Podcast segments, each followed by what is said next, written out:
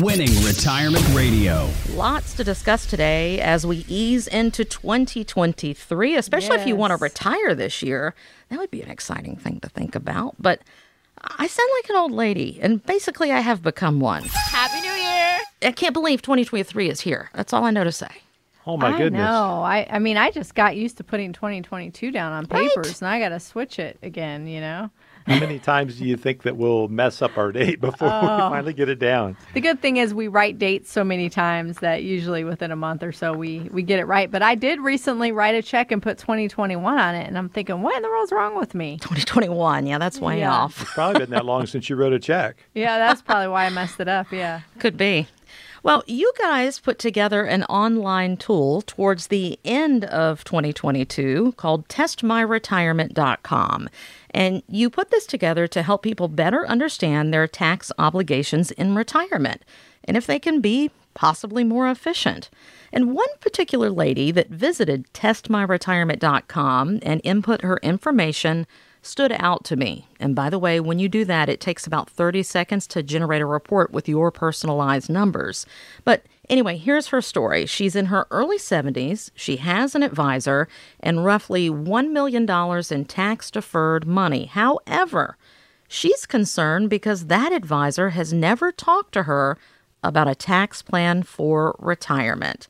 Now, I know one of our fiduciaries is going to be sitting down with her soon, but is this a common issue that you hear from people that call in from the radio and television show? It really is. And and let me just ask you this. Have you ever found out later in life something that you always thought was true or was told to you wasn't quite best for you?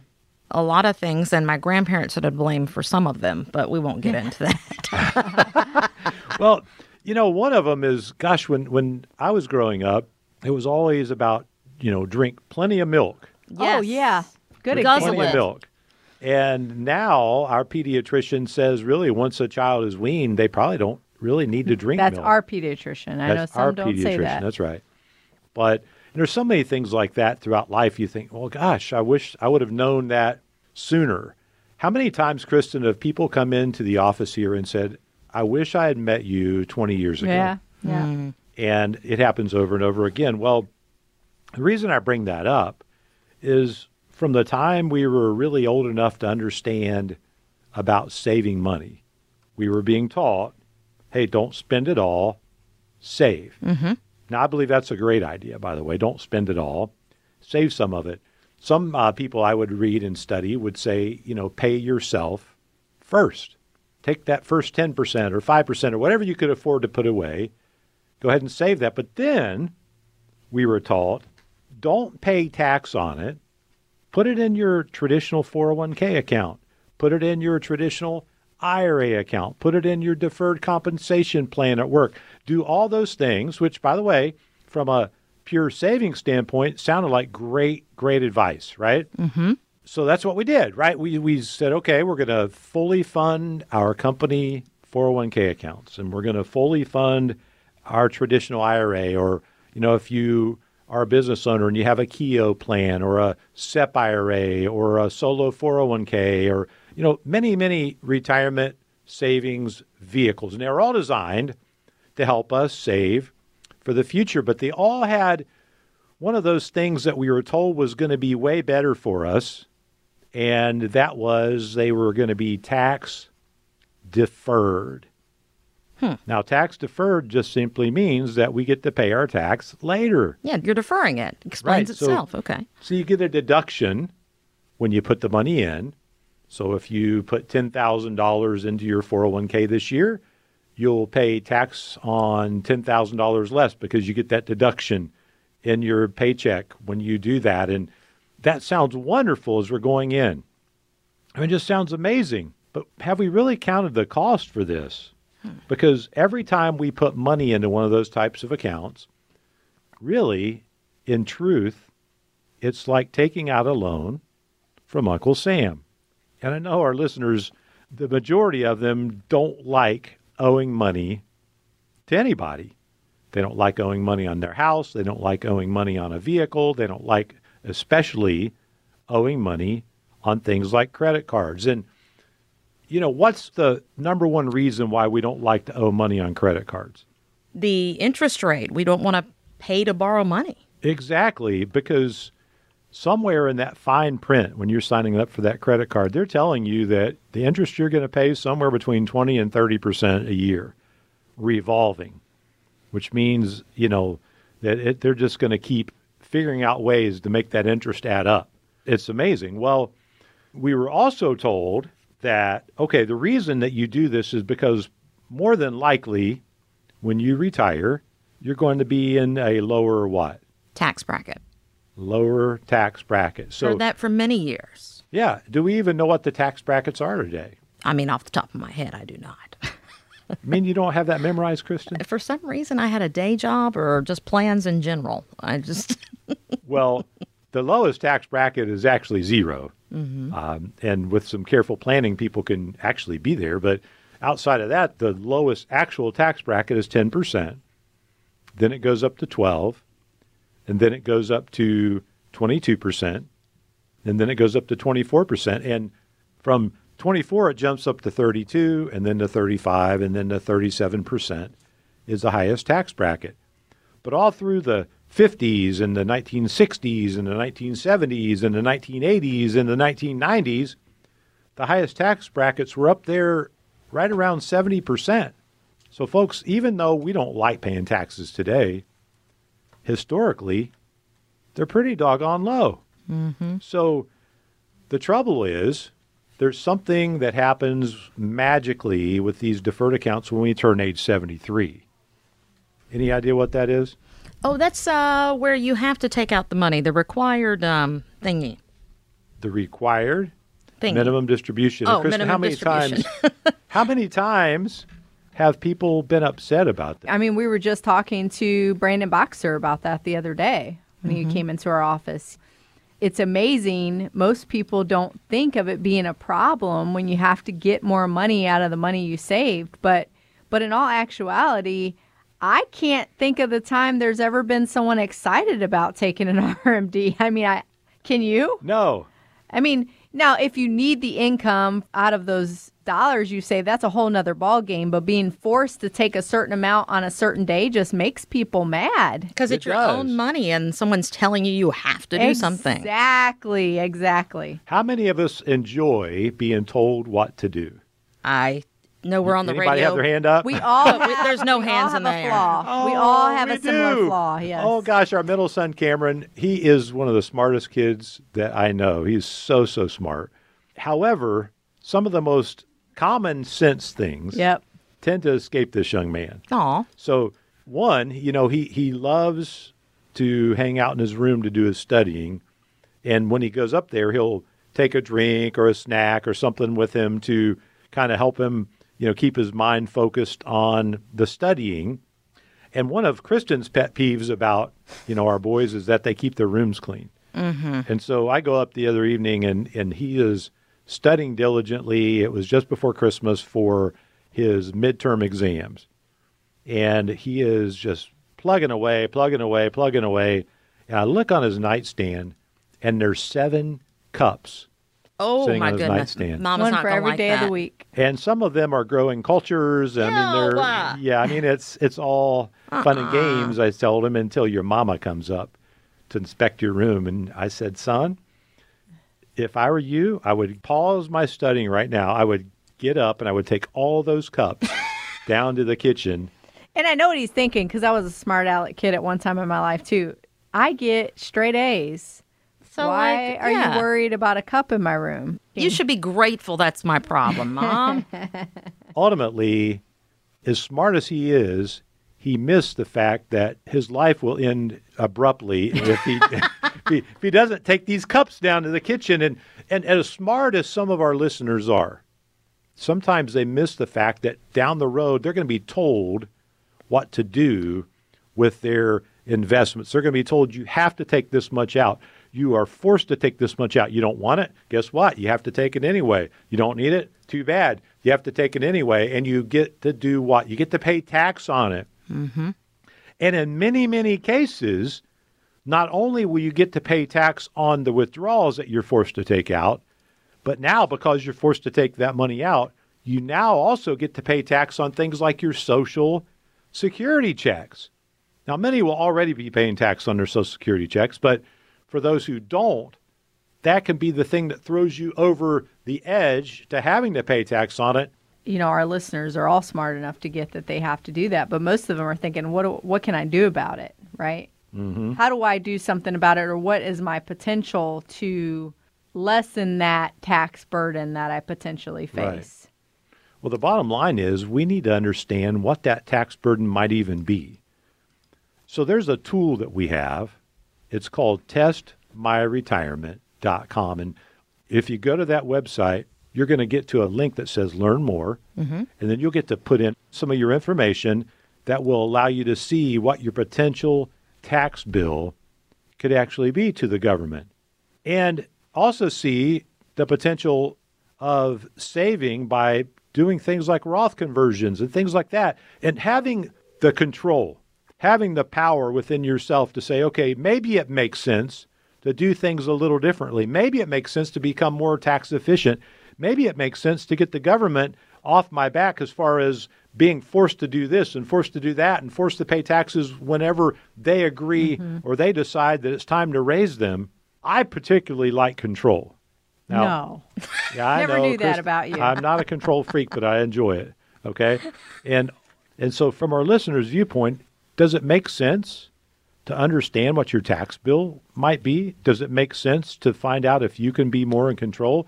Does it make sense to test your retirement? Go to testmyretirement.com. Click on Learn More. You'll fill in a few pieces of information, and within 30 seconds, you'll see a personalized analysis of your total potential taxes in retirement using your existing approach compared to what's possible with some adjustments. Testmyretirement.com. Happy New Year! I have not made any resolutions for the year because that never works, so I quit doing that. I always make resolutions. And And, you know, I will say in 2022, some of the resolutions I made actually came to fruition. well, good. Yeah. So I, I resolved to become healthier And you in have my done it, yeah. lifestyle and the way I ate. Now, do I do it perfect? Absolutely not, because that would not be fun, but in moderation, right? So I Mm-hmm. learned to moderate. And goodness, over the last month, look, we have some amazing strategic partners that we worked with, whether it be attorneys firms or our accounting firms. And, and We got so many people lovely like that. snack gifts. Oh my like, goodness, the amazing chocolates and popcorn, you know, like caramel special flavored popcorns and and cookies and donuts and oh my goodness. You know, I'm like I'm trying to be healthy here, folks. Yeah. this time of year, that's tough. Maybe you have a New Year's resolution listening today. Here's an interesting fact Fidelity released their 2023 New Year's financial resolution study and found that 66% are considering a financial resolution for 2023 compared to 68% from last year. But the top concern for all is inflation in the year ahead you know, with the start of a new year, sometimes, like you were saying, Greg, it inspires a lot of change. It might inspire people to make or adjust their retirement goal date. So, what do you two think listeners should keep in mind if they want to retire in 2023? Well, I think first and foremost, you've got to start doing the math.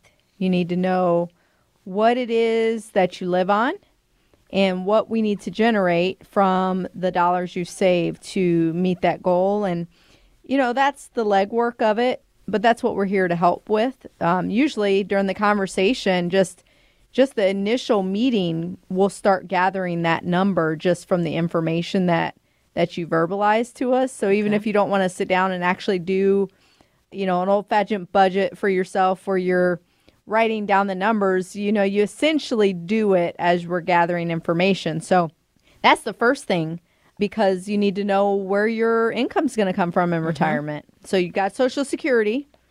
So if it's time to collect that, we'll have that number. And if you have a pension, we'll have that number. And then outside of that, we call that the gap. We need to figure out Mm-hmm. how much we need to generate from the dollars you've saved to meet your living expenses. And Kristen, don't you find that it's hardest for families to come up with a real number as to what they live on? Oh, it is. I mean, that's. I that's wonder why. a lot of times the restaurant numbers left out, you know, when you go out to eat.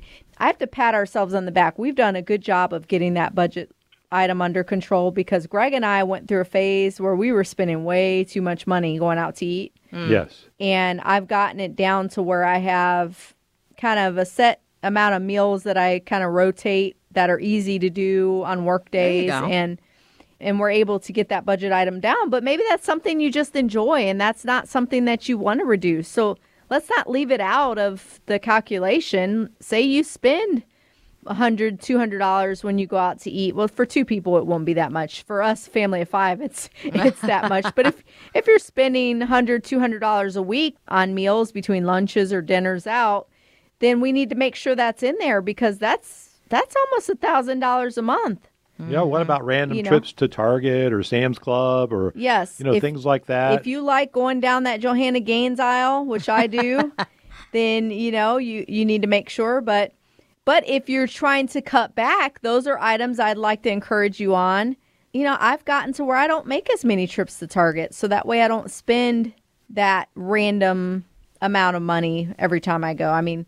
Greg says it jokingly, but literally, you cannot walk out of that store without spending two hundred dollars. I think can't. they put something in the music or something's in the air. I don't know what. yeah, it that's is. what it is. Spend more cash. Yeah, Spend Target. more cash. It's it's uh, in there.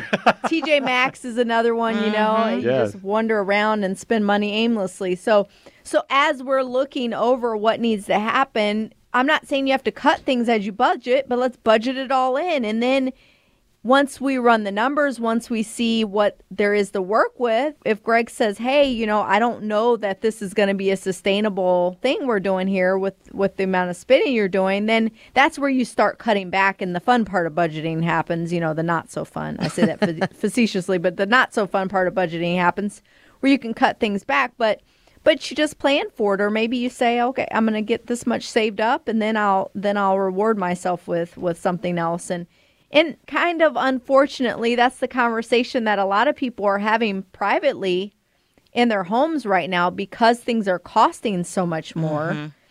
and the other thing that's happening is a lot of people are just saying you know maybe i won't retire yet mm-hmm. but i don't think you should be counting that as your only option just yet. I think you still need to keep those appointments as you're interviewing financial advisors. I think you still need to start really understanding where your numbers are and start getting that planning process going. Don't stick your head in the sand because you don't like what's going on with the Fed right now. Hmm. You have to really keep at it and really see where you're at so that you can have a plan moving forward.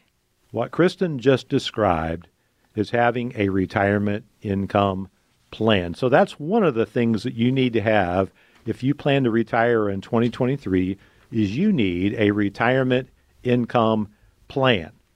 But there's five core areas of retirement planning that, that need to be focused upon. One is your retirement income plan, which Kristen did a great job of explaining that. But how about your retirement investment plan? Hmm. Does it make sense to invest during your distribution years the same way that you invested during your accumulation years? And does that even matter? Well, this past fall, I met with a couple, and it was really interesting because they were in a situation like Kristen just described. They thought they were only spending about $30,000 a year. Mm-hmm. But between the husband and wife, they were bringing home a little over $130,000 a year. And I just asked him, I said, a year ago versus now, do you have more in savings than you did, or, or is it pretty much the same? I said, no, it's pretty much the same. I said, so you brought home $130,000 and your savings didn't increase. I said, Anything uh, unusual happened this past year, like any major house projects or anything like that happened? And I said, well, no. I mean, we did a few extra things, but nothing, you know, out of the ordinary. Every year there's something. I said, okay. So I said, in general, you spend $130,000 a year, but you put $30,000 down on your My Retirement kit that you filled out. Hmm. I said, so where's the other $100,000? and they laughed. And, you know, I said, all I'm trying to do here is, is help you get to the reality of what you truly need. Mm-hmm. Because retirement actually costs a little bit more than pre retirement. Wait, really? Absolutely, it does because you now have more time. Now, retirement doesn't change who you are or what you enjoy doing. What it does is gives you more time to do those things. That's true. And as you have more time, it costs more money. Time equals money.